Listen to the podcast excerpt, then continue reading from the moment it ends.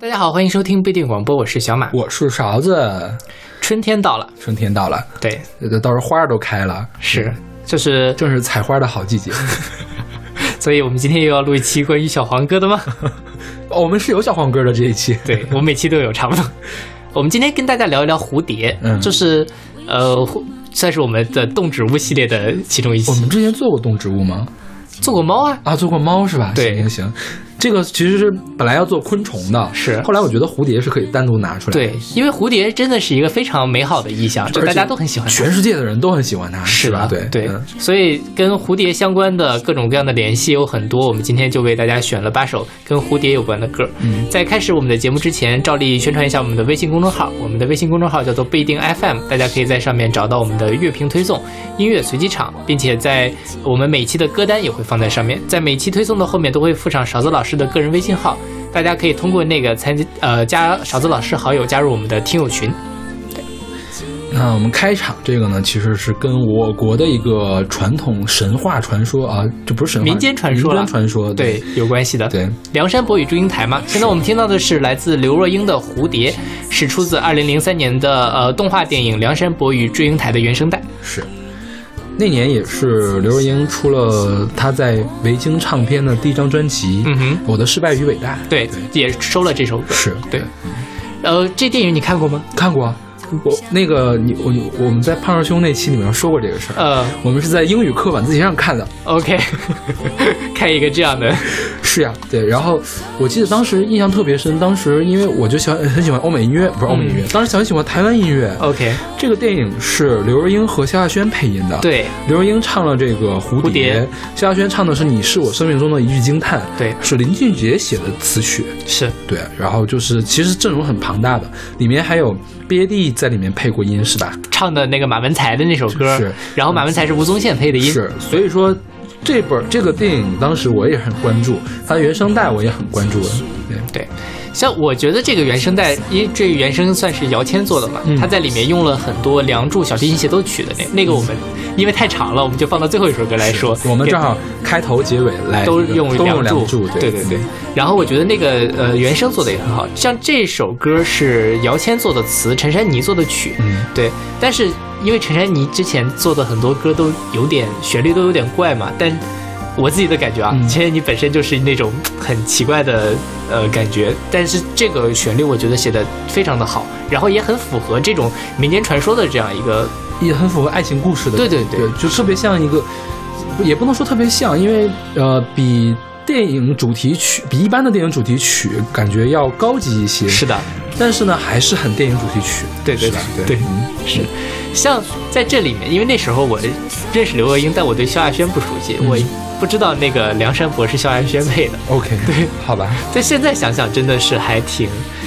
挺挺雷的，就是让两个女生来配两个，一个是真的男的，一个是女扮男装的这样一个感觉。但是萧亚轩声音本来很粗，很适合啊，我觉得还可以吧。呃，是是挺好的。啊我昨天还专门看了一下这个电影。然后像《梁山伯与祝英台》之所以跟蝴蝶有关，就是他两个人化蝶了嘛。嗯呃，在那个电影里面，我记得印象最深的就是他最后化蝶的那个情景，嗯，我已经完全不记得那个电影讲了什么事情了。其实就是《梁山伯与祝英台》的故事嘛。对嗯，最后的化蝶的情景就是呃，一开始就是梁山伯不早死了吗？嗯呃，祝英台去投坟，然后他们两个呃最后变成蝴蝶出来，变成蝴蝶之后，整个漫山遍野都开满了花，嗯两个蝴蝶在那翩翩起舞，嗯特别像早年间的那种金山画板画出来的那种，啊，全都是花的那种感觉。对，啊虽然是特效做的不咋地，但是在那个时候是非常能让人感动的。然后那个时候就出现了这首歌，是对，所以我特别特别的喜欢这首歌。就我觉我也觉得这个蝴蝶比那个你是我生命中的一句惊叹，你是我心中的一句惊叹吧，是不是？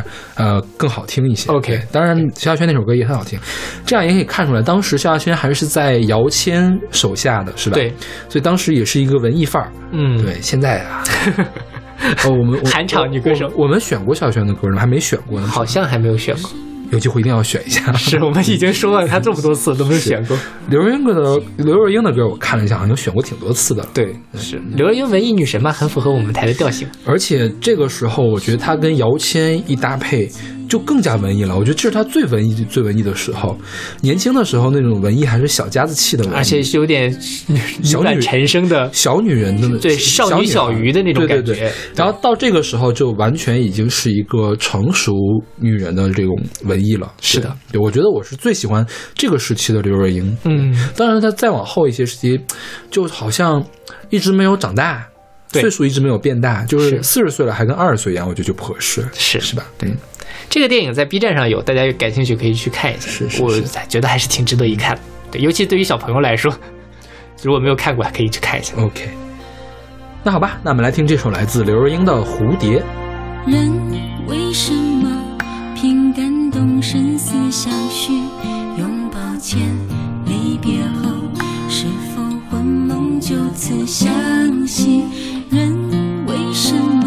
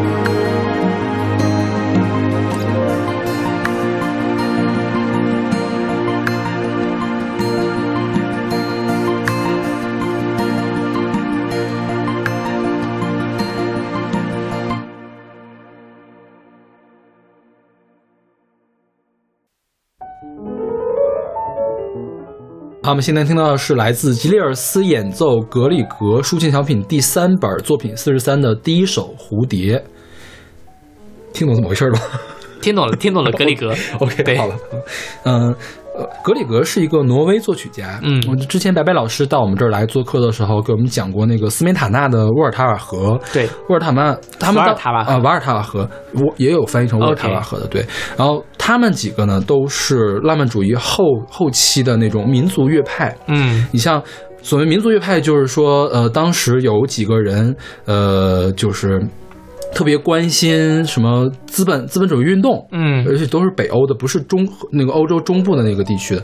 他们呃继承了当年的那个肖邦啊、李斯特的那些特质，然后呢又把本地的那个民族旋律融入到古典音乐，就是标准的古典音乐作曲中，把本地的旋律介绍给了全世界。这种感觉，其实我觉得当时在他们那些地方，应该算是欧洲的蛮夷之地，是吧？对然后他们的作品就是很具有民族性，很具有民主性，因为都是这些先进青年嘛。OK 要么是同情资本主义革命，要么是积极参与资本主义革命的这种人。然后呃，还有人民性。嗯，对，OK，格里格就是挪威的一个代表，像那个芬兰的是叫西贝柳斯。西贝柳斯写过一个芬兰颂，就是芬兰被人侵略的时候，他写了一个歌来振奋全芬兰的人民。OK 然后还有什么俄罗俄国的这个格林卡、莫尔索斯基什么的这些人，然后捷克是斯梅塔纳和沃尔那个德沃夏克，嗯哼对他们，我觉得他们的音乐都很值得听一听。然后像格里格，他是一个钢琴家，就是写钢琴曲出身的。他呢一共写过十本叫抒情抒情小品，嗯叫 lyric pieces。然后呢分呃一共六十六首钢琴曲，都是取材于挪威本地的这个旋律。来写什么钢琴钢琴小品，OK，像呃，我们上一期介绍那个钢琴协奏曲，那叫钢琴大的曲子，奏鸣曲式是一个很大的曲式，像大三段，大三段每一段里面又分小段。这个格里格的这些抒情小品呢，通常呢就是小三段，A B A 嗯完了，或者 A B 完了，顶多或者是变奏曲或者回旋曲，就是都很小的曲子，一般都是，呃，最短的两分钟，最长的五分钟就完了。对，就是嗯有一些曲子是很适合叫什么呢？教学的时候使用的，然后呢也都很动听，所有的曲子都取了名字，比如说这首《蝴蝶》，这首《蝴蝶》我当时听的时候我就感觉，我闭上眼睛我就看到蝴蝶在扑扇翅膀，嗯就是它它用那种跳跃的拍跳跃的音程，然后呢一松一紧，一松一紧，就特别像那个，因为蝴蝶在拍翅膀的时候就是拍一下，滑一阵儿，拍一下滑一阵儿的感觉，就是而且呢，呃，它落落下去了之后呢就不动了。然后过一会儿又飞起来，就我觉得一会儿飞高一会儿飞低，就根据它这个音再往上走往下走，你就完全可以听得出来。所以我小的时候特别喜欢听这种带标题的这种小作品，嗯就是我一眼就可以看到这个这个作者描写了一个什么情景。对对对，对，这还是很重要的，要不然就是对于尤其对入门的人来说，真的听不懂嘛。嗯，对，而且就会有一种贬低自己，就无意识中自己心里面开始提高了。我觉得呢不至于，这个是，呃，我觉得最入门的时候听嗯古典音乐，你就去找那些旋律最好的，就是大家都喜欢、大家都说好的那种曲子你十有八九你是可以被它打动。你不说十首十首歌你都喜欢，你起码喜欢五首歌。是吧？嗯对那就那就可以，我觉得就足够了。你再一点点的去往往里面深入，是，嗯，对。然后这个像这首《蝴蝶》，其实是当年钢琴考级好像六级也不是八级的曲子，其实是个大家都能弹的一个曲子，但是呢，在不同人手里面弹出来是不一样的。嗯你像我们在曲面上讲，其实。呃，你是很难弹出这种一松一紧的感觉，你就感觉真是一只蝴蝶，呃，一会儿飞起来，一会儿落下去的感觉，你很难弹出这种感觉的。但是在钢琴大师的手里面，就是可以有这种感觉。这个弹琴的这个人叫吉利尔斯，吉利尔斯是谁呢？是一个苏联的钢琴家。嗯哼，他有多有名呢？就是在呃 BBC 在去年还是前年还是一几年吧，反正做了一个评选，他就邀请了一百位还在世的。钢琴演奏家还活跃的，不是在世的，嗯还活跃的钢琴演奏家来评选二十世纪他们心目中最伟大的钢琴家。然后呢，排名第一的是拉赫玛尼诺夫，嗯因为拉赫玛尼诺夫除了写曲子，他自己也弹嘛。然后这个吉尔利斯排名第第九，，OK，也就是说，他是至少是钢琴表演家心目中排名很高的一个人。然后他呢是，呃，开创了俄罗斯就是苏联的那个新的音乐学派，就是新的演一一个演奏学派。像现在他怎么参加国际比赛的，其实大家都是有门派的，嗯对，就是大家弹奏的风格都不一样，方法都不一样，都是有门派。他是做一个门派的开山鼻祖。现在网上也可以找到一些他的那个演奏视频，呃，我其实看的不是特别多，但是。就是他是以雄劲有力来著称的一个作者，但是你听他演奏这种小曲子也是很灵动的。对对对因为其实因为这个其实是很简单的曲子，真的很简单的曲子。然后格里格不是做了这个抒情小品嘛？嗯抒情小品里面有几首歌，呃，你知道我是在哪听到的吗？是当年日本有一个动画片叫《世界名著》呃剧场，嗯被大风车栏目给引进了。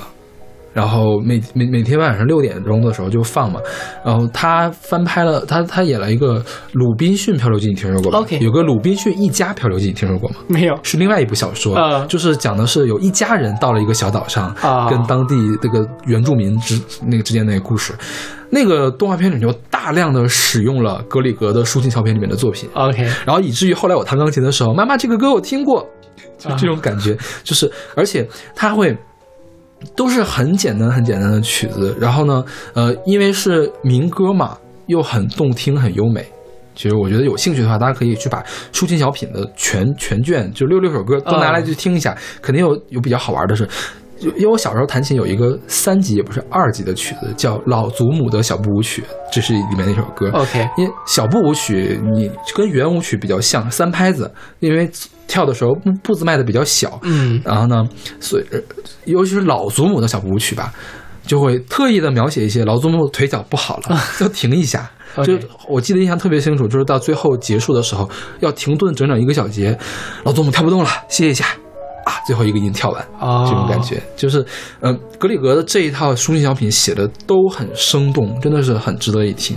OK 但我觉得格里格最有名的曲子应该是培尔金特，嗯。佩尔金特有两个唱段，一个是晨曲，一个是在魔王宫中。在魔王宫中你肯定听过，是噔噔噔噔噔噔噔噔噔，哦哦哦。这个是他写的。对。OK 对，佩尔金特是易卜生的一个剧作，呃呃，是诗句还是什么呀？然后是应应那个易卜生的邀请，呃，格里格为他写了一个组曲，两套组曲，一共八首曲子。对，大家找兴趣可以有兴趣可以找来去听一听。OK 对那好吧，那其实这个其实是一个描述现实中蝴蝶长什么样的曲子。对那我觉得如果要是比如说唱出来的话，就没法唱。你说你你想象一下，我把这个蝴蝶的飞起来的情景，就我我我这个曲子，我这首歌只只在写蝴蝶长什么样，蝴蝶怎么飞，那觉得这歌就特别奇怪，特别低级，是吧？对对对，但是，假如你把它用这个纯音乐的形式来表现出来，它其实就是很很高级的一个东西。是的。所以我觉得这个是纯音乐比歌词音乐先进的地方，就是说嗯。它可以去做描写，对。纯的描写，但是歌词音乐就很难做好。是。嗯对，OK。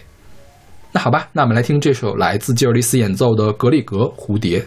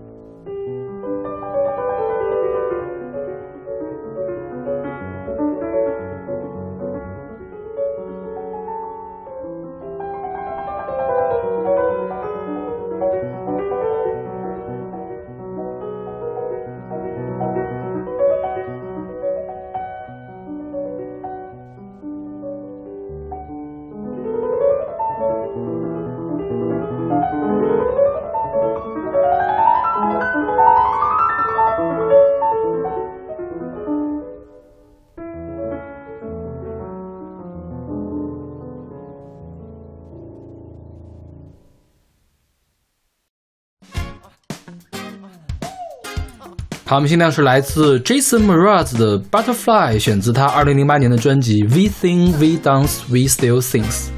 Jason Mraz 算是在国内也算是比较出名的吧？因为当年他两有两首歌，一个 I'm Yours，对一个是那个 Lucky。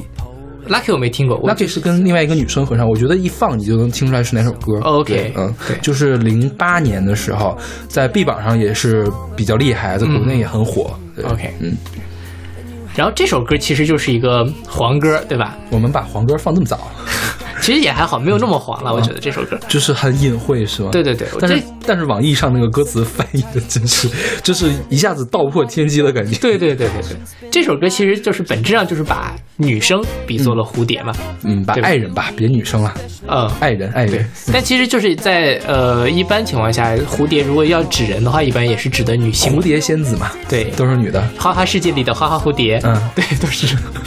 本来我还想选蔡依林的那首《花蝴蝶你》，知道我特别担心你选什么歌吗？什么呀选庞龙那个两只蝴蝶。两只蝴蝶。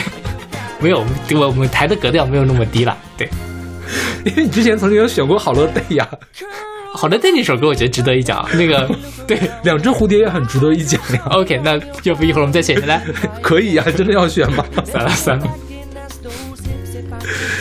这个 Jason Mraz 是一个捷克和斯洛伐克混血，OK 他这个 Mraz 这个姓是捷克语，OK，对，然后他是科班出身的，他在美国音乐影艺学院毕业的，嗯、九九年的时候就呃在咖啡店驻唱。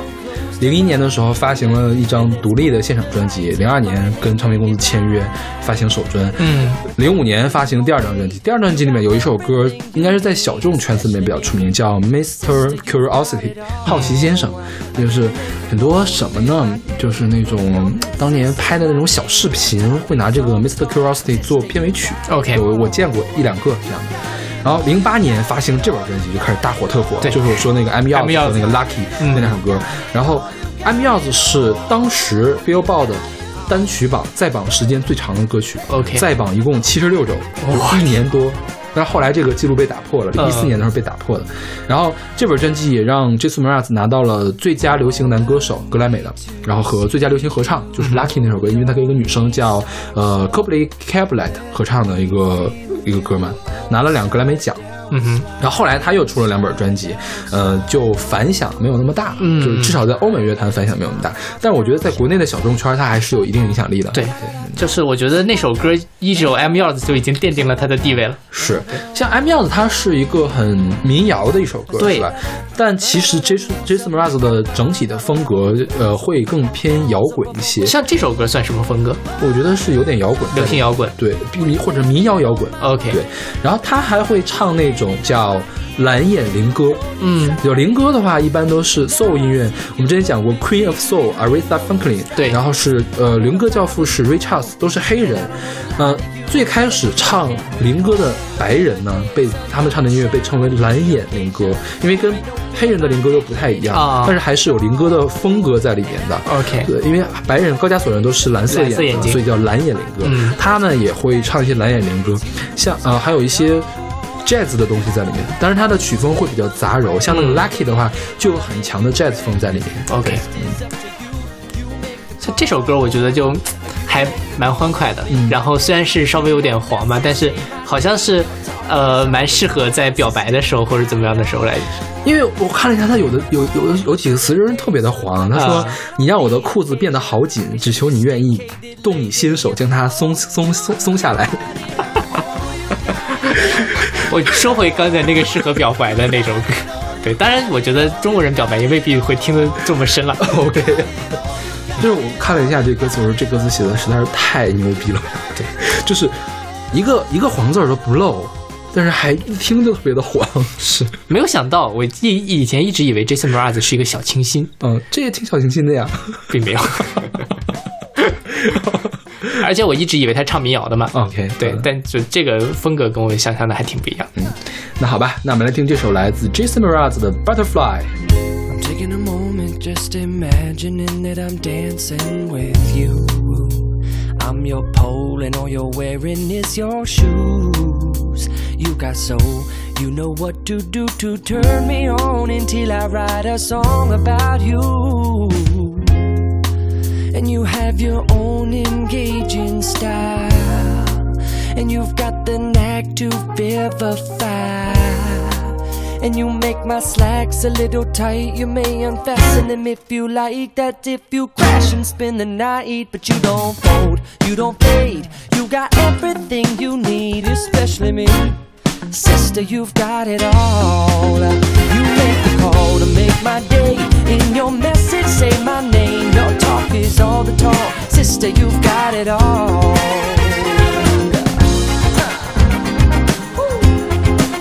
You got it all.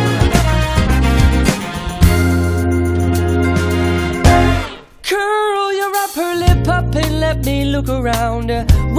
Ride your tongue along your bottom lip, then bite down. Uh, and bend your back and ask those hips if I can touch. Cause they're the perfect jumping off point, getting closer to your butterfly. We float on by. Oh, kiss me with your eyelashes tonight. Or Eskimo, your nose real close to mine. And let's move the lights and finally make it right. But you don't fold, you don't fade. You got everything you need, especially me. Sister, you've got it all. You make the call to make my day. In your message, say my name. Your talk is all the talk. Sister, you've got it all. You got it all, you got it all, you got it all. You got it all, you got it all,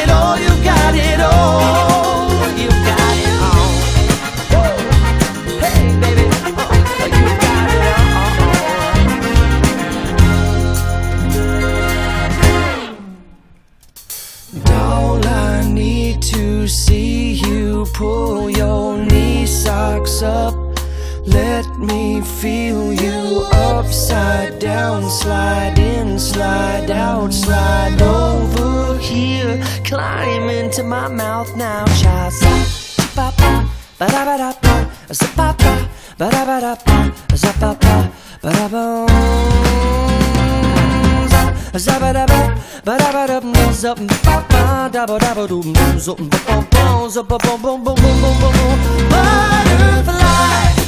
When you landed on my mind, damn you landed on my ear and then you pulled inside.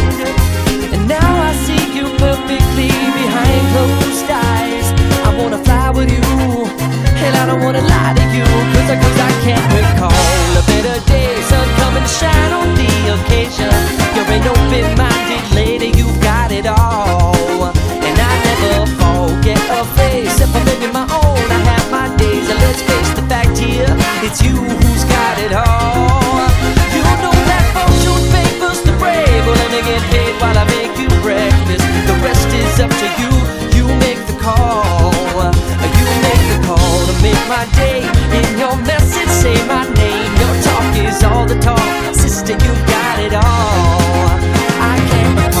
A better day. Sun coming to shine on the occasion.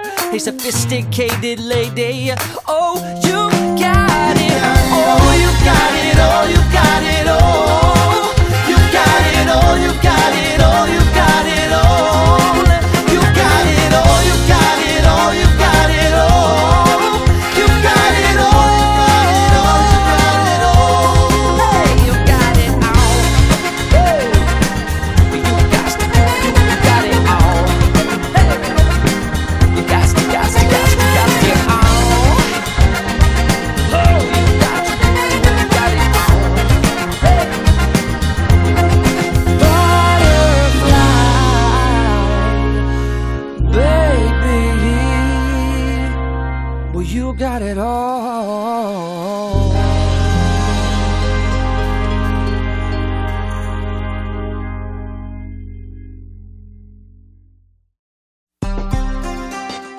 现在这首歌是来自梁静茹的《燕尾蝶》，出自她2004年的专辑《燕尾蝶》，下定爱的决心。OK，这歌是五月天阿信的作词作曲。对我特别喜欢这首歌的曲和编曲。嗯我觉得这是梁静茹呃旋律最好的歌之一。OK，对对，也是梁静茹为数不多的有摇滚风的歌，对吧？是嗯就是梁梁静茹一直是情歌天后嘛，或者是治，治愈天后。对 对对，呃，那个二十一世纪梁小琪，呃，辛晓琪，辛晓琪还行，辛晓琪。对，结果这个歌在当时的梁静茹来说也算是比较突破的曲风，嗯对。但听说你是要吐槽他的先先先先说说这歌讲的是什么吧对？为什么叫燕尾蝶？这首歌，就是说，呃，蝶嘛，嗯蛾子嘛，飞蛾扑火嘛，对吧？所以它就其实是一首情歌，就是说那个呃，说什么来着？说什么来着？就是你是火，你是风，你是织网的恶魔，破碎的燕尾蝶还做最后的美梦。就是你是那个呃织网的蜘蛛，然后我要扑上去，然后还有前面说什么奋不主宰爱情的是谁？奋不顾身，奋不顾身的扑火，就算轮回只为衬托，就是那种奋不顾身的爱情嘛。嗯，对。其实这个歌吧，虽然这个立意我觉得也怪怪的呢，嗯没有听说过飞碟扑火的是吧？但是最让我难受的一句歌词是：嗯既然不是毛毛虫，就要壮烈的扑火。就是你通篇下来都是文绉绉的那种感觉，突然冒出个毛毛虫三个字儿，你就不能换一个词儿吗？这明显就是。我不管你换什么，我我想不出来换什么，但是我觉得你把这词儿放着了，就是你就是没有没有做好。整个的格调变低了，或者？是是是，对对，就是感觉就是你这儿实在是想不出词儿，实在是押不上韵了，就随便找了个词儿上来糊弄我一下。是嗯，就像对于蝶来说，这个飞蛾扑火是一个嘛？毕竟，嗯其实我一直分不太清楚蛾子和蝴蝶的区别。蛾子是晚上出现的，白天一般不出现，OK，然后蝴蝶是白天出现的。嗯而且蛾子是虹吸式口气 OK 就它它那个口就嘴像一个卷儿一样，啊它可以去吸花蜜，啊、它应该是虹吸还是嚼吸啊？然后蛾蛾子是没有口气的，蛾子会饿死，哦，蛾子就是不吃东西。OK，对，然后蛾子和蝴蝶的花纹也很不一样嘛。对对蝴蝴蝶好看一些，是，是。嗯然后呃，蝴蝶还有另外一个很重要的就是破茧成蝶嘛，嗯，对吧？然后像这个就是我。既然不是毛毛虫，就是我有追逐爱的权利了，那我就要去追逐它。嗯对，当然我觉得他可能这么想，虽然这句歌词依然写的很奇怪。是，对。所以我我真的是一直对阿信的歌词有点爱不起来，可能是因为这首歌给我带来的心理太严重对对对，虽然我很我挺喜欢这首，不是挺喜欢，我是很喜欢这首歌，嗯但我依然要说这一点。OK，这张专辑算是梁静茹，有人评价这是梁静茹最好的一张专辑。因为杨静，因为里面有首宁夏呀，宁夏天后不从这儿来的吗？是，对。然后还有像呃前两天《我是歌手》上面郁可唯翻唱这里面的《茉莉花》，是陶喆写的、也是很好听的一首歌。对，我看虾里面虾米里面听的最多的歌是那个《接受》，我记得《接受》是那个 JS 两个人写的，嗯。对，陈忠义写的。OK，当年梁静茹也是，这是资源如日中天，对对对，因为是滚石最后一个天后啊，是。当时滚石只有她了，可能对，能能拿得出手的女歌手。呃对是的。OK，那我们来听这首来自梁静茹的《毛毛虫》，燕尾蝶，你不好好介绍好不好？梁静茹的《燕尾蝶》。兴高采烈的破蛹，华丽新生的冲动，寻找灿烂天地美梦。主宰爱情的是谁？奋不顾身的扑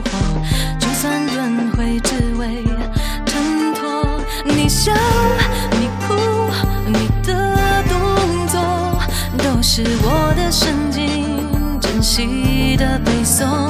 我喜，我悲，我的生活，为你放弃自由，要为你左右。你是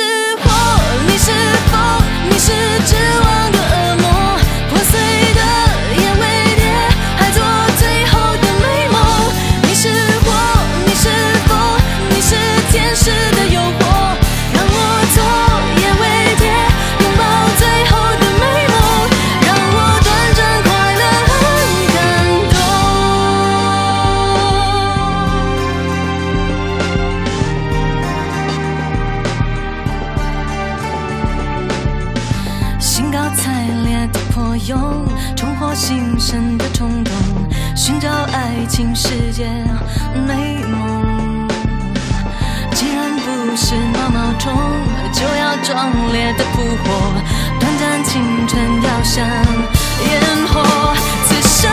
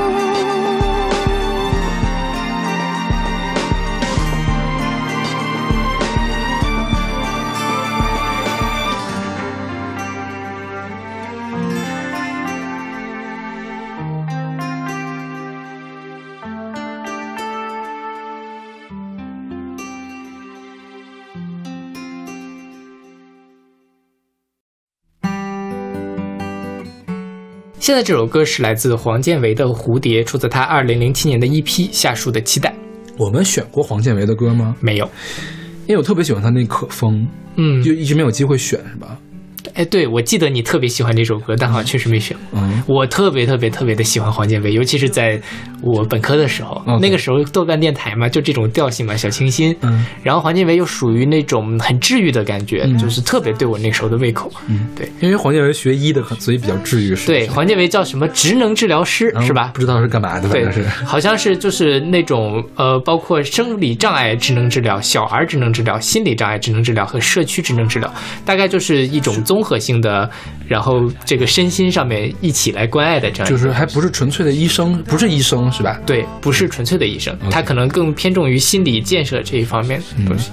黄建伟也是拿了金曲奖的最佳新人的人，最佳新人他拿过，对，我看他拿过最佳作曲人奖是吧？呃他给杨乃文写的。写的《离心力》嗯拿过最佳作曲人，他是靠零几年，零六年是《On the Way》那张专辑，就是可风那张对，嗯然后拿了金曲奖最佳新人，于是就中了金曲奖最佳新人的魔咒，啊就 flop 到了今天。啊，也还好吧，也没有很也没有很那什么了。就是一直还在做音乐嘛，嗯就也还算不错了。这首歌是黄建为的一首公益歌曲，是写给植物人的。哦，对，所以他在这里面会讲说，呃，有一个你只是一只蝴蝶，啊、你是一只蝴蝶，只是还没学会跳舞，需要多一点时间，还有爱的守护。，OK，，对，就是其实植物人就很很像破茧成蝶，你被茧困住了吧，你不能动。但是这个寓意就是你总有一天会破茧成蝶，你会就是不要放弃希望啊，这样的一个感觉。OK 对。所以黄建为的歌都是让人感觉啊，这个人实在是太温柔了，好吧，对，太喜欢这个感觉了。就是如果他的唱功再好一点就好了。我觉得他是也他也是被那种被唱功拖累拖累了对对对对对。但创作能力真的很强，包括你像给杨乃文做的歌也都算是不错的。我记得当时哦，我看当时他是把 demo 寄给了蜂巢唱片，嗯然后一下子被那个发掘出来了。蜂巢唱片叫吴吴什么吴清代还是吴代清啊？那个人 OK 反正也是就是蜂巢应该是做呃世界音乐世界音乐比较多的，对所以我觉得跟他这个调性也稍微搭那么一点点，对就淡淡的这种感觉。是的，是的，对。大家感兴趣可以去听一下黄建伟的专辑，我觉得还挺好的。因为我觉得他其实他的 vocal 就是他的唱歌最好的一首歌就是《可风》，嗯，他把他那个就是后来听的都算瑕疵的东西吧，在《可风》里面都融到了融进去了，嗯就感觉他的瑕疵都变成了优点。对他软软糯糯的，就总觉得也有点要马上要倒扶不起来的那种声音，在《可风》里面就表现的特别的清澈。对，就变成了他的长处了，是对吧？当然，其他的歌，就比如说这首歌，还是稍稍有一点点觉得他的唱唱歌不是那么的好，是就是会有有有一点点干扰到吧。但是我觉得歌还是没问题的，对歌很值得一听。是。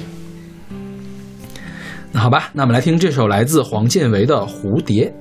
当这世界有颗耕种的泥土，我的手中美丽种子应该洒向何处？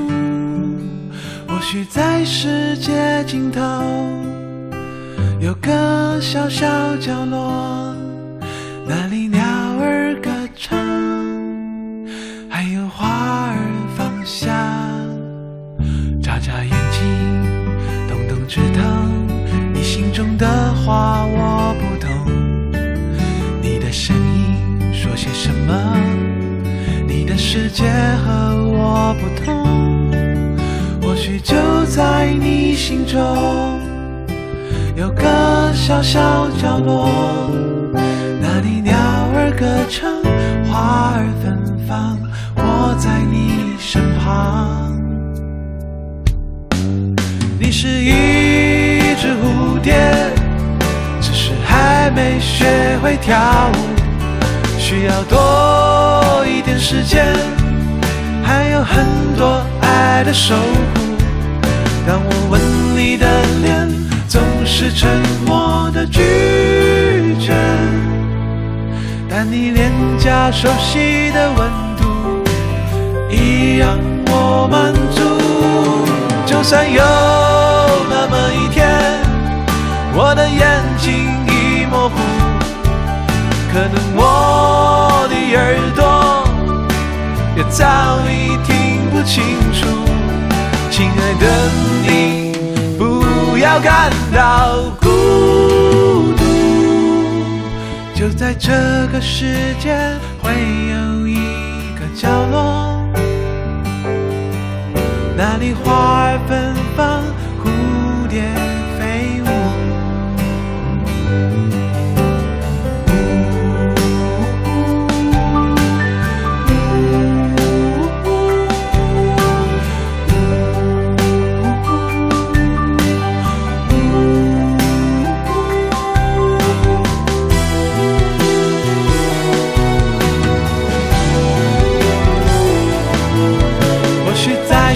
世界尽头有个小小角落，就算有那么一天，我的眼睛已模糊，可能我的耳朵也早已听不清楚。亲爱的你，不要感到孤独。就在这个世界会有一个角落，那里花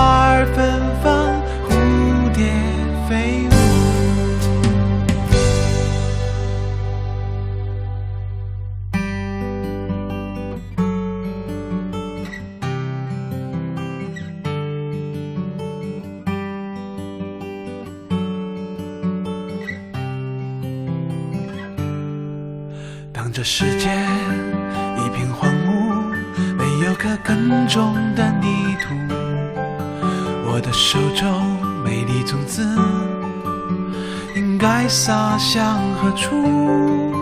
或许在世界尽头有个小小角落，那里鸟儿歌唱，还有花儿芬芳。我会在你身旁，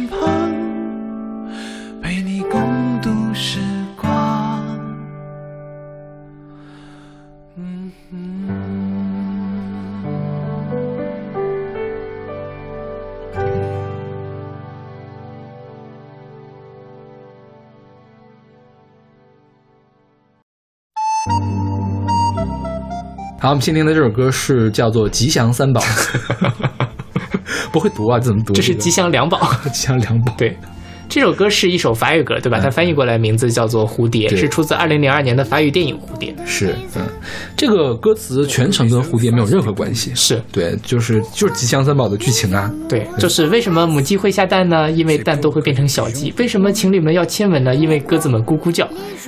这有什么因果关系吗？不知道，就想起了那个王蓉的那个咕咕 day。你看你脑袋里面全都是王蓉，怎么办呀？我还我还蛮喜欢王蓉的。对，就是这这首歌，其实我觉得它叫做蝴蝶，包括这个电影是叫蝴蝶嘛？嗯这电影你看过吗？我没看过，对但我知道大概剧情。对，就是有一个小女孩嘛，然后她跟一个老爷爷，然后就是老爷爷要去那个呃山里面去找蝴蝶，小女孩死缠烂打非要去，然后就是相当于这两个人之间在路上发生了很多趣事，嗯。对，大概就是这样一个剧情，很轻松的一个儿童电影，算是。是。对，因为我觉得这个蝴蝶算是这个电影的一个线索。是。其实它也是有它的比喻的含义在里面的。我觉得蝴蝶真的是特别适合去比喻那些美好脆弱的东西，对。是吧？对，是。因为这蝴蝶真的是，其实我不是特别喜欢蝴蝶，嗯因为我总觉得它是毛毛虫变过来，我特别讨厌毛毛虫。对 一般人都会很讨厌毛毛虫的。对，而且你你把蝴蝶抓到手里面，看出来它其实它身体那一部分还是毛毛虫，还是毛毛虫的样子，而且蝴蝶会有粉嘛，就是鳞抓的片鳞片，它的鳞片。哦，这样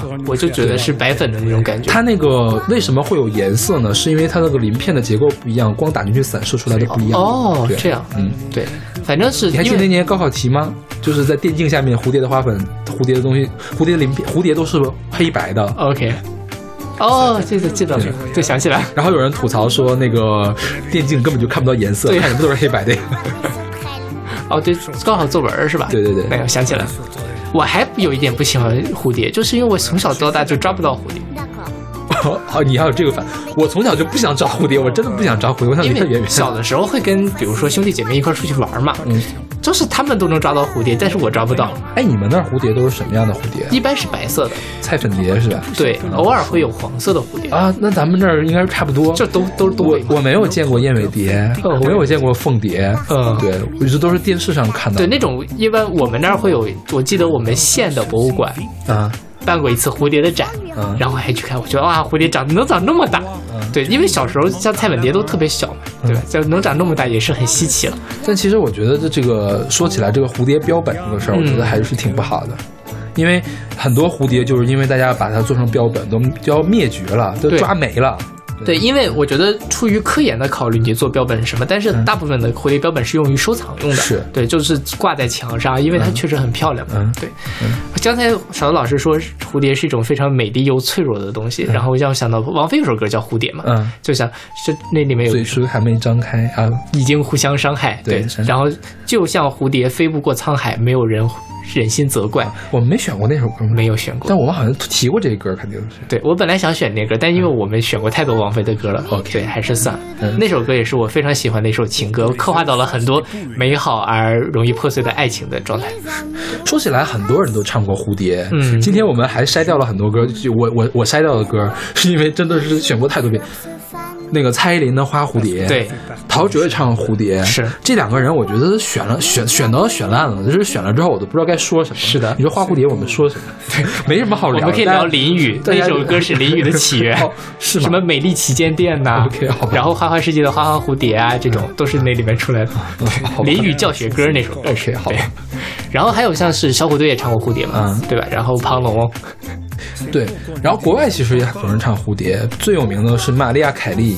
玛丽亚凯莉前期的昵称不就是花花蝴蝶吗？对对对因为她唱过一首歌叫《Butterfly》。嗯对。然后古典音乐里面写蝴蝶的也很多。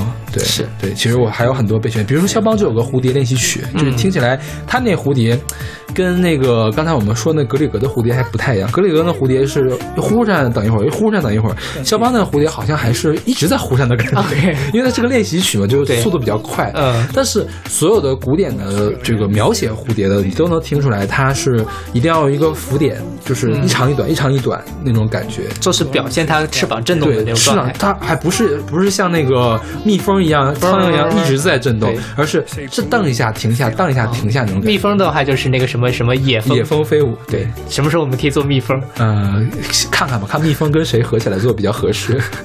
蜜蜂和蚂蚁吧，都是很勤劳的。OK，好的，不要乱挖坑吧，真是。虽然我们有很多坑还没有填是。然后我们再说一下这个作曲者，作曲者叫尼古拉斯·埃热拉。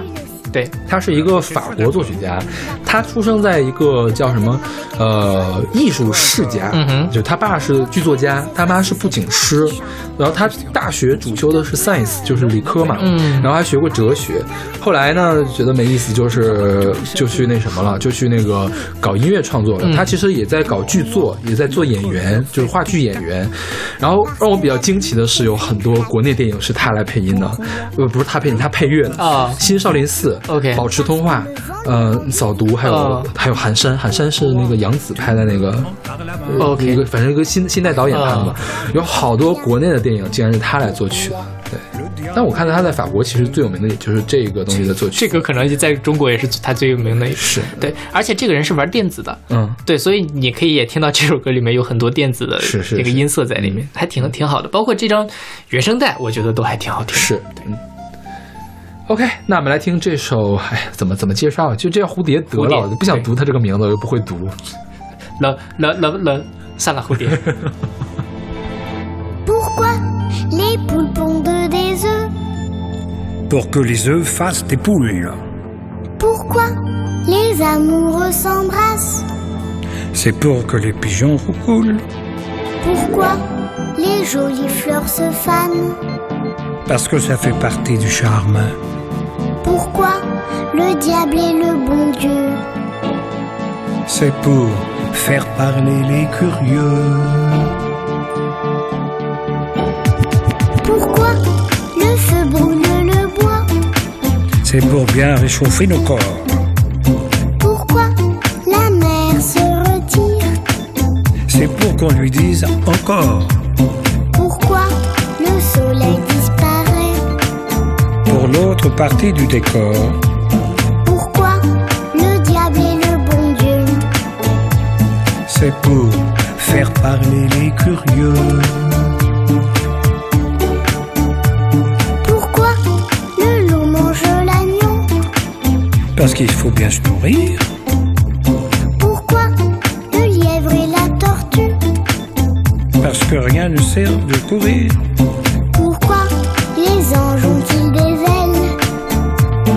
Pour nous faire croire au Père Noël. Pourquoi le diable est le bon Dieu? C'est pour faire parler les curieux.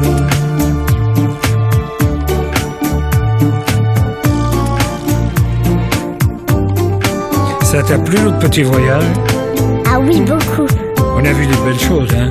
J'aurais bien voulu voir des sauterelles Sauterelles. Pourquoi des sauterelles? Et des libellules aussi. La prochaine fois, d'accord. D'accord. Je peux te demander quelque chose? Quoi encore? On continue, mais cette fois-ci, c'est toi qui chantes. Pas question. S'il te plaît. Non, non et non. Allez, c'est le dernier couplet. Tu crois pas que tu pousses un peu le bouchon? Pourquoi notre cœur fait tic-tac? Parce que la pluie fait flic-flac. Pourquoi le temps passe si vite? Parce que le vent lui rend visite. Pourquoi tu me prends par la main Parce qu'avec toi, je suis bien. Pourquoi le diable est le bon Dieu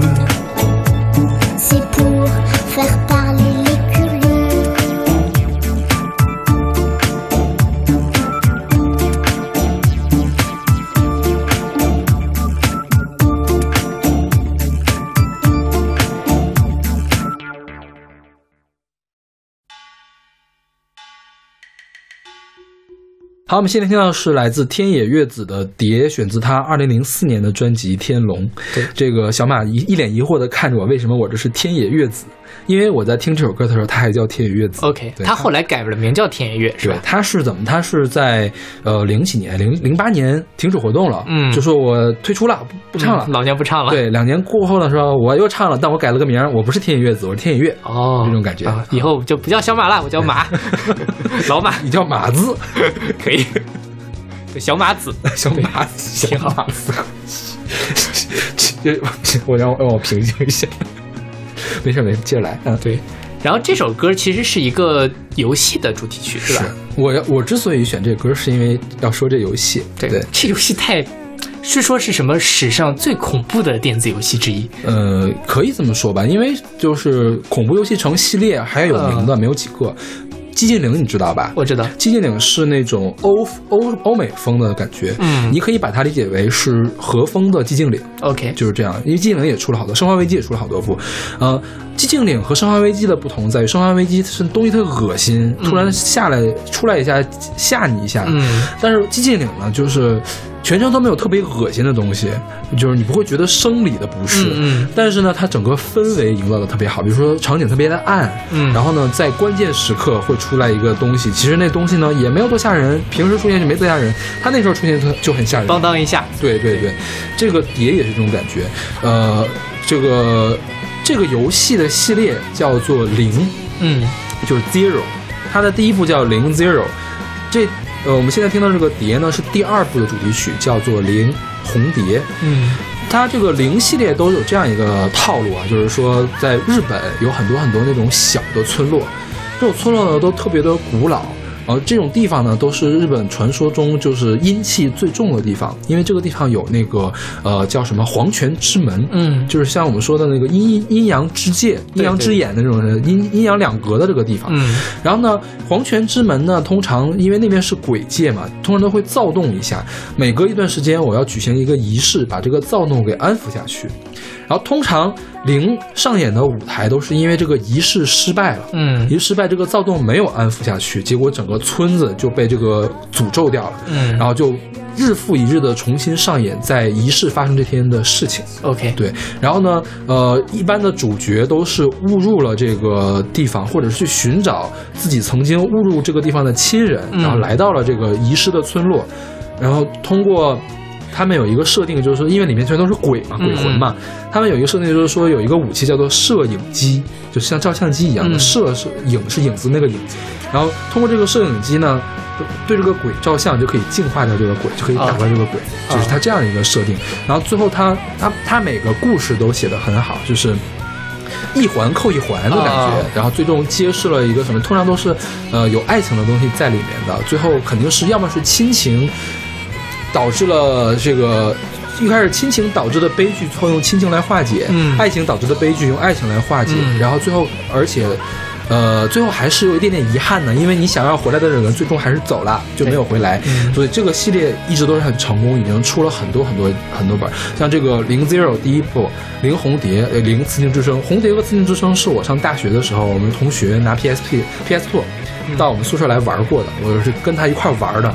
然后就是是那样，他他在玩，因为我我我我手残嘛，他来玩，我们好几个人在那查攻略，然后搞到你该往哪儿走，一会儿会出现什么东西，哦然后几个人在一块玩。他说那那个那个游戏根本就没法一个人玩，一个人玩太吓人了，你知道吗？因为那个现在手柄还会抖，就是有鬼出来的时候它还要抖，然后突然一个鬼就冒到你的面前来，或者你从但是鬼可以飘，或者从上面就、啊就飘下来了，然后你就要跟他打。就是还是挺吓人的，哦，对，因为说实话，我在听你描述之前，我很难想象出来一个恐怖游戏是什么样子的。嗯，因为我很少玩游戏嘛，嗯我觉得就是你让我看恐怖片，可能什么游戏这种东西，那我就停在那儿，我就不打了。嗯对，所以我不太能想。你这么一说，我就能理解了。，OK，尤其是手柄懂的这个设定，真的是是，对，因为就是因为他这个情节写的还是很很动人的，比如说我来简入胜的简单写一下嗯红蝶这个剧情吧。红蝶他们这个地方需要进行这个村子需要进行一个好像叫红植祭。是怎么呢？就是他们这个村子每隔多少年会生下一对双胞胎，嗯。然后他们呢有一个地方叫做墟，我记得一个大坑，嗯。这个坑呢你是不能往也是不能往下看的，因为坑的对面就是黄泉之国，嗯。然后每过一段时间呢，就需要进行这个红之祭。红之祭就是选这一对兄弟呀、或者是姐妹，是姐姐要掐死哥哥，还是哥哥还是妹妹要掐死姐姐？反正是反正是要掐死对方。被掐死那个人呢，被扔到这个。坑里面去，就可以平息住这个坑子里面的这些躁动，嗯然后世界呢就可以得以安安安然无恙。对，而这个事情其实是这个设定其实很很很很那什么的嘛，对于这个兄妹或者是兄弟或者姐妹来说是很不合理的，对因为你出生了就注定要死掉一个，因为你从小在一块长大，而且要你亲手把他杀死。对，然后为什么会说起名字叫蝶呢？传说中就是说，因为掐死人的这个伤痕特别像一个蝴蝶，然后这个这个伤痕呢，最后会变成一一对一张一只红色的蝴蝶飞起来，就是因为村子里面会飞荡着很多的蝴蝶，嗯就是传说都是这个伤痕飞出来的蝴蝶，所以这个主题就叫这个名字。当时这个在呃进行这件事情的时候，发生什么事儿呢？就是说我忘了是姐姐和妹妹，本来说好就是要一块儿去，一本来说好要一块儿逃走啊，还是说一块儿怎么的，要躲开这个宿命嘛？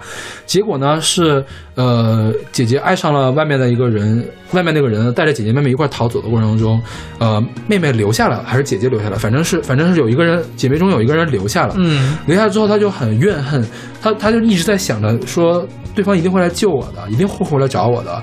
然后呢，她就最后也没有人回来救她，那他就很怨恨，然后是被自己的父亲，那父亲是村长，嗯给掐死了，扔到下面去了。因为他的怨恨太深，就没有办法完成这个仪式，然后就导致这个这个黄泉之门的那个嗯打开了瘴气，嗯就冒出来了，就把整个村子都笼罩了，把整个村村子的人都给杀死了。嗯然后这个村子从地图上消失了，成为了一个那个叫什么，呃呃消失的村庄。呃，一旦你误入了这个地方呢，你也会被这些鬼魂给杀死。嗯嗯然后所有这些人都变成了鬼魂，在重复着之前的这个呃东西。嗯然后最后的大 boss 就是被扔下去的这个姐姐还是妹妹。嗯然后主角呢，呃，也是一对双胞胎之一，他姐姐腿不好，然后就是一下子就走丢了，就走到这个里面去了。而且他的这个双胞胎的母亲刚好是当年的逃出去了的一个人，哦，OK 就其实他们是有一脉相承的这个东西的。然后这个人就是为了救他的姐姐，然后就不断的去挖掘这个之前的故事，嗯然后呢，还有另外一个民俗学者还有什么记者呀，也参与进来了。然后呢，就是通过一个个手记啊、什么信呀、然后慢慢的相当于是把前尘往事才给揭示出来。揭示出来。然后有好多对，就是除了这对呃姐妹双胞胎之外，还有一对兄弟双胞胎，之前也是。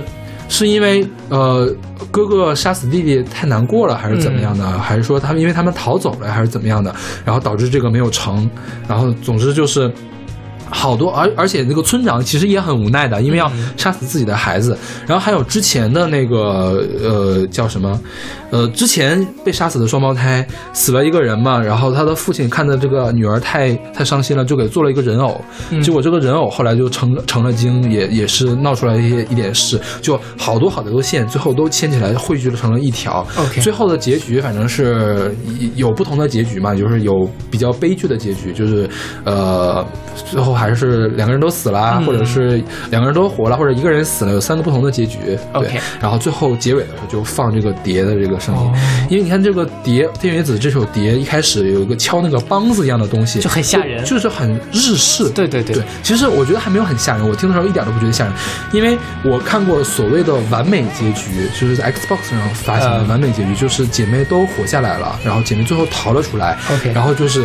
姐妹逃出来之后，就是一群红色的蝴蝶把他们护送出来了，嗯。然后正好这时候这个当当当当当，然后天蝎子的声音出来，所以我觉得这个歌是一个特别治愈的歌。OK OK，对对，那可能因为这个剧情还是蛮对，瘆得慌是吧？对对对那后后来的那个刺，后第三部叫《刺青之声》，呃，也是那个刑罚是要刺刺青，刺青的魔女巫女。然后第一部是零 zero 是绳猎，就要把一个女的，就是四分五裂，然后这个过程来封印那个黄泉之门。然后后面有一个月食的假面是要。呃跳一个假面，就戴上假面来跳舞，但是那个假面是被诅咒的，所以有被所有跳过这个舞的人，还是都会什么都会 saki，就是绽放，嗯就是口一个口加一个关，在日语里面都开花的就会绽放。然后后面还有一个叫《儒鸦之巫女》，这个我忘了具体是什么，我可能还没有看，因为我也没有玩，我都是看别人玩的实况。对，就是大家对这种恐怖故事、美少女恐怖故事 OK 有兴趣的话，可以去看一下这个，还挺有趣的。对，反正我看了这个剧情，我觉得是有点太变态了。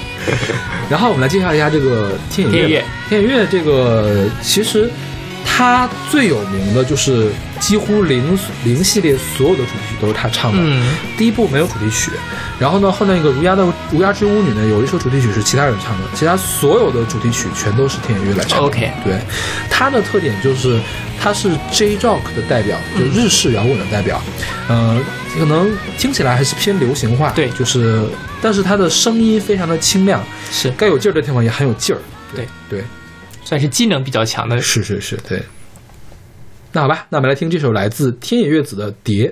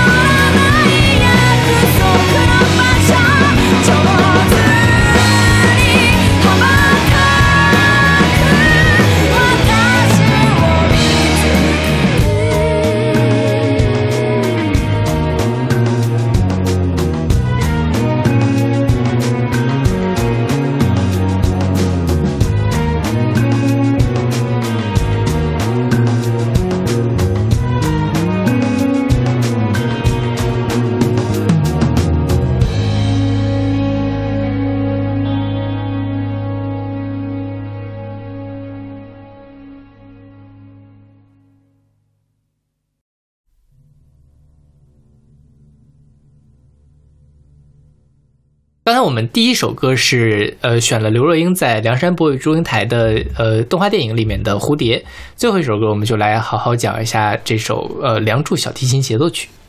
我们现在听到的是于丽娜演奏小提琴，李坚指挥英国广播音乐学会管弦乐团的何占豪、陈刚作曲《梁祝》小提琴协奏曲。对，嗯这个歌我觉得全中国人应该多多少少都听过吧？我爸妈特别喜欢，就是尤其是那个主旋律，嗯就是第一主题《城市部的第一主题，他特别的喜欢。对对，我也特别特别特别特别的喜欢这个。就是、我，我现在有点纳闷的，就是说、呃这个写旋律是之前就有的呢，还是他们俩写的？之前有一模一样的旋律吗？好像没有，没有是吧？就是他们俩写出来的，就是他们是结合了一些越剧里面的那个什么，然后再加上，我记得这两个人是有分工的，对吧？嗯呃，是何占豪还是陈刚？何占豪好像是研究越剧的，对所以他是负责写旋律，然后陈刚是做配器的，嗯，两个人放在一起，然后贡献出来一个，我觉得这可能是中国的古典音乐，就是原创的古典音乐最出名的一个作品了。呃，跟黄河黄河跟黄河钢琴协奏曲是并重的。是的，对，这个何占豪是学越剧出身，当时他在越剧团的，嗯后来去上海音乐学院进修，就是说我想学一下那个西方音乐的理论，学一下小提琴，可以对我这个越剧是有帮助的。当时他是应该也是师从的那个丁善德。那他说他在写这个《梁祝》之前，《梁祝》小提琴协奏曲之前，写过一个《梁祝》的弦乐四重奏，嗯那个于丽娜也是演奏过的，呃，那个被称为小梁祝，这个是大梁祝。对，然后陈刚呢，就是陈歌辛的儿子。对对，然后他也是跟那个丁善德一块儿学学学的，在上海音乐学院来学习。他是，呃，我觉得他可能比何占豪更出名一些，在古典音乐界。他写过中国的第一首竖琴协奏曲和第一首单簧管协奏曲，然后。他有很多小提琴的作品也很有名，比如说那个苗岭的早晨，嗯还有阳光照耀着塔尔库什干，这个都是后来我国经常演奏的小提琴曲或者小提琴的配乐曲。然后在这个这首小提琴协奏曲创作过程中，还有一个人也提供了帮助，是丁善德的女儿，叫丁芷诺。之前我们讲过，前提过我们之前讲的是丁简诺。，OK 丁简诺是钢琴家，啊，丁芷诺呢是小提琴家。哦，呃，丁芷诺，而且是应该是上海音乐学院数一数二的小提琴教授，嗯对他应该是那种系主任级别的那种。OK 对，然后他会出过好多那种呃教材一类的东西。然后呃，最近有一个视频也很火，就是说那个新加坡一个八十岁老太太弹钢琴，看过没？她呢是叫乌伊利。乌伊利那个字读伊嘛，连一的一是不是？乌伊利对，嗯乌伊利呢，是我们听这个小提琴协奏曲的的在线部，就最后那个化蝶那一段是有钢琴加进去的。那段钢琴呢是吴伊利来写的。吴伊利现在已经八十岁了，他现在在新加坡还经常去办一些小、哦小型演唱会一类的，对，特别还是虽然说哈、演奏的肯定机能不如呢，因为他本身都颤颤巍巍，他肯定控制的没有那么好。但是瘦死的骆驼也比马大，这个东西不是一般人弹得出来的。是的对，对。威力当年是也是在上海音乐学院吧，应该是上海。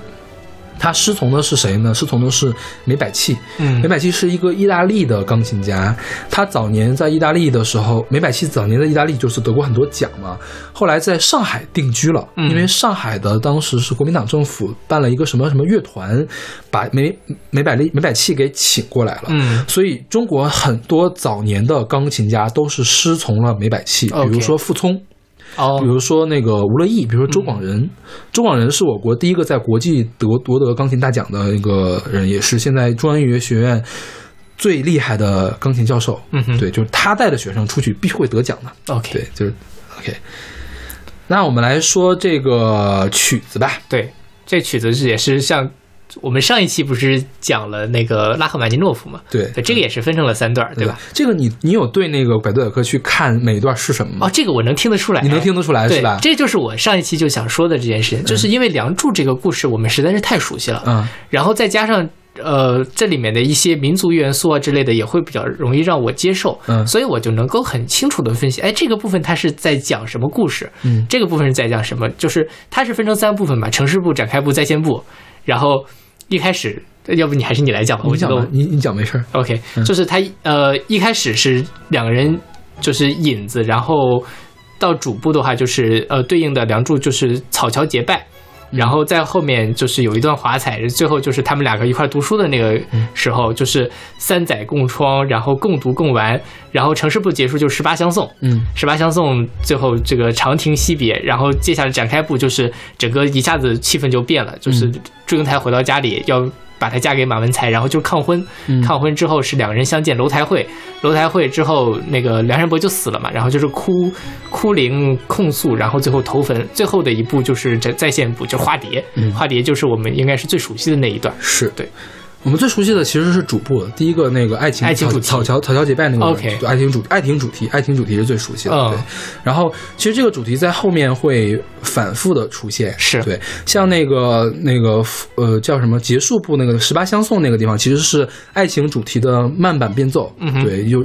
你一开始听的那个就是哒哒啦哒哒哒哒哒，对是前面很温柔的一段，是吧？是就是呃怎么说呢，很明媚、很温柔的一段，然后到那个十八相送的时候，你就能听到比较哀伤。对，有点不太开心了嗯那一段。然后最后到化蝶的时候呢，前面是明媚嘛，后面就简直是有点宏伟的感觉了。对就是你觉得两只蝴蝶飘出来，最后最后你感觉就是呃，我们的老电影在结束的时候放那个片尾，嗯一定会四面八方在放光那种感觉。对对就是在就在线部，在线部比较短，在线为什么叫在线部？在线部会重新的展示城市部的主题。OK 因为在线部就没有展示那个呈现城市部的。第二主题，第二主题是一个比较欢快的主题，他们俩开心嘛，哒哒哒哒哒哒哒，啊对对对是那段是吧？嗯对，那个是城市部，然后展开部氛围跟城市部会很不一样，嗯。因为它用的配器就是铜管乐会加强，因为铜管乐是什么号啊什么的，嗯。大号小号啊什么的那些东西，用来表现什么呢？封建家长，嗯，或者是说那个风雨欲来，嗯。就是风风风吹呼啦球那种感觉，对。一般都会用号来表示，就是比较激烈的那个东西。然后中间楼台会那段呢，又是比较那个哀婉的哀婉的，对，比较优美的一段。然后两边一个抗婚，一个是哭灵，都是比较激烈的地方，就是很高潮的一个地方。是嗯我们在一开始没有讲那个《梁祝》的剧情，就是嗯想放到这儿，大家可以结合的这个，因为《梁祝》我觉得大家多多少少都有印象嘛，是就可以对着这个，然后把这个曲子仔细的听一下。是对，所以我觉得这个就是古典乐的魅力在这儿了。其实你可以把它加进去。对对，就这首这个曲子真的，呃，我在听，就因因为一这个曲子非常熟悉，但是我之前没有好好的对着听。这个对着听了之后，你会发现它听下来是非常顺畅的事情。是。这曲大概有二十多分钟，不到三十分钟的样子，就是三十分钟就这么过去了。嗯。对，一点也不会觉得有疲劳或者有无趣的感觉。对。对，因为之前小马选了一个那个呃动画电影里面的那个精选的那个《梁祝》，是因为我觉得那一段呢确实是整个曲子的最精华的地方，因为旋律最动听，大家最熟悉的一段。不过如果只选那一段的话，我觉得就缺了点什么。嗯，对这个的话，给大家是一个更完整的感觉。，所以我们在最后会把这二十多分钟全都给大家，放出来。大家如果不愿意听，可以那什么不听嘛，是不是？是对。然后这儿再多说一句，就是呃，其实。呃，在音乐理论界的话，有很多人在争议，就是说，呃，有标题的交响曲和没有标题的交响曲，嗯，到底哪一个更高级一些 OK 那有些人认为还是你可以不写标题的那个东西，是你会脱离了一些具象的东西的束缚。嗯对，当然，我觉得这个你作为欣赏的人来说，可能是有标题的更容易欣赏一些。是对，就比如说《梁祝》这个东西，你就太容易就投入进去了，嗯对吧？就比如说上期的那个拉赫玛尼诺夫，说实话就不没有那么容易能听得进去。哦，对。我觉得是这样。这个因为《梁祝》这个旋律吧，呃，你都听了一千遍、一万遍对对对对。拉赫玛尼诺夫那个旋律也很好听，你听个一千遍、一万遍，你也能知道哪块是主题，哪块是城市部，嗯。哪块是整块部，哪块是华彩，哪是第一华彩，哪个第二华彩，你都能听得出来的。对。对，是。然后这个是呃我们现在选的这个版本是于丽娜演奏的小提琴，于丽娜应该是这个呃《梁祝》小提琴协奏曲的第一就是首演的，对，这个是这样。当年何占豪和陈刚写这个曲子，其实他们在上海音乐学院进修的时候写的，他们都还是学生，所以首演呢也是找的上海音乐学音乐学院的学生来演奏，也就是于丽娜。于丽娜首演的时候才十八岁，哇，对。然后我们现在听这个版本是九六年的时候重新录制的，嗯这个李坚是谁呢？李坚是于丽娜的儿子，哇，对，就他们一家来来真的这个音乐还是就是尤其古典乐圈还真是蛮容易我我觉得我觉得是需要这种从小的熏陶，世家的一样的东西，对，你未必是说呃大音乐家，儿子一定是大音乐家，但是你起码是你上一辈要有那么一点点音乐的东西，你才可以传得下去，是不是？对对，嗯。然后这个呃，云莱也是德高望重的那个小提琴演奏家了，就是反正是国内公认他是呃。《梁祝》小提琴协奏曲演奏最好的一个人，嗯。对，而他也是荣誉无数，他是什么三八红旗手呢？OK，对好吧，当年这个《梁祝》是作为呃国庆十周年献礼上的，嗯，当年就是说选这个作为献礼，还有人在想，就是说，呃，选这一个卿卿我我的，跟我们社会主义合不合呀？嗯。最后还是力排众议，说就选这个，说为什么呢？这个东西首先它是取材于越剧的，对，呃，当年何振豪说写这首曲子的时候，呃，何振豪给这个老百姓们听，说写交响交响乐好不好听？好听，听不听得懂？听不懂。你们想听什么？想听越剧，那怎么办呢？那好，那我就把越剧的旋律画到这个交响乐里面去，嗯然后最后才有了这样一个曲子。所以他其实走的是群众路线，是就是可以让群众们来听到这个听懂交响曲。对对。然后关于这个交响曲的这个叫什么呃版权问题吧，嗯还有一段那什么，还有一段故事八卦呢。是，因为呃，写署名的时候写的时候，大家一定要注意是何振豪、陈刚作曲，嗯，因为何振豪写了主旋律，他的贡献更大一些，陈刚要放到后面。但是在后期呢，何振豪就很不满意，说有的时候会把陈刚放到前面，或者说干脆不写他何振豪的名字。嗯然后呢，陈刚会到处去说说这个《梁祝》呢，是因为当年他失恋了写的曲子。嗯何振豪就很生气，说这个明明是我们从越剧里面要给群众们写的，然后呢，你编你来编这样一个故事，你到处去忽悠人，然后你到处去骗人，嗯你拿他到处去得奖，你一个人去得奖。然后何振豪这个事儿就很不高兴，反正他们两个之间也闹得很不愉快，嗯这个事情。就跟当年的杨振宁跟李政道 因为分赃不均的问题。对对对，就尤其是这个名声的问题嘛，谁是前时候，就像我们发文章，谁排在第一作者的前面，陪谁排在后面还很重要的。是，嗯呃，就说到这个《梁祝》啊，《梁祝》这个剧情，我昨天在看那个呃动画片的时候，就有很多人发弹幕嘛，说梁山伯真的不是一个同性恋吗？也有可能吧。对，然后我就去上网查了一下这件事情。呃，在当然，因为不同的文学作品都有不同的表现形式，也有很多人考证说《梁祝》这个剧情本来是什么样子，因为它是一个民间故事嘛，肯定有不断的变化。但是在绝大部分的影视表现里面，其实都是很能够的。你能区别掉什么时候梁山伯是把祝英台当做一个哥们、一个好同学、好朋友，什么时候把他当做一个爱恋的人？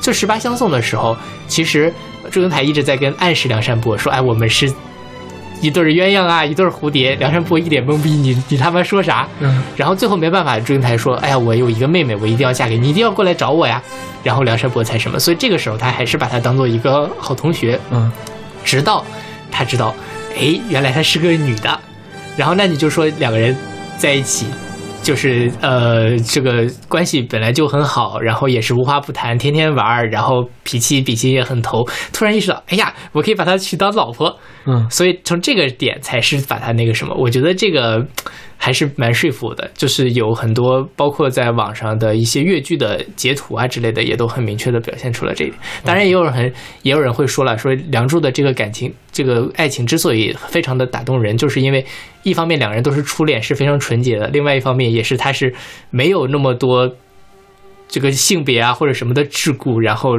只是这种非常纯粹的爱情，所以他能够流芳百世。，OK，对我觉得，呃，《梁祝》的这个剧情还是中国不是有四大传说嘛？嗯，什么还有什么呀？《白蛇传》《白蛇传》，呃，《牛郎织女》，嗯嗯，还有一个董永，那不七仙女儿不是牛对啊，不不一样，不一样是吗？好像是不一样的。啊，对，反正还有这个东西，我觉得这个是最最最最好的一个。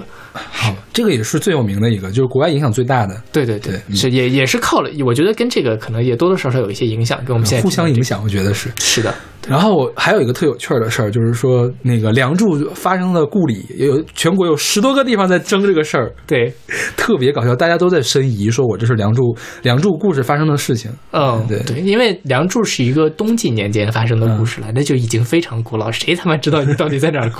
而且是传说嘛，这个事情。对，也没有没有什么正正史记载。对对对嗯对，我们赤峰也要征梁祝故里，真的吗？假的，不是也可以争一下吗？争什么争啊？你们有草桥吗？哦，对我们那边没有桥，就草原结拜嘛，对，多好。OK，那我们这期蝴蝶就到这儿了。嗯就是大家春天到了，可以出去抓抓蝴蝶，不要抓蝴蝶，蝴蝶保护保护蝴蝶吧。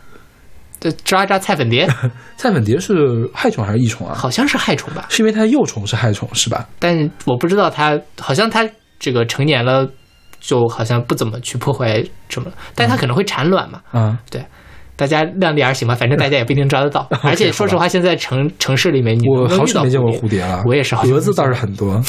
大家去抓蛾子去吧，抓蛾子干嘛呀？就没准儿，算了，我也圆不回来。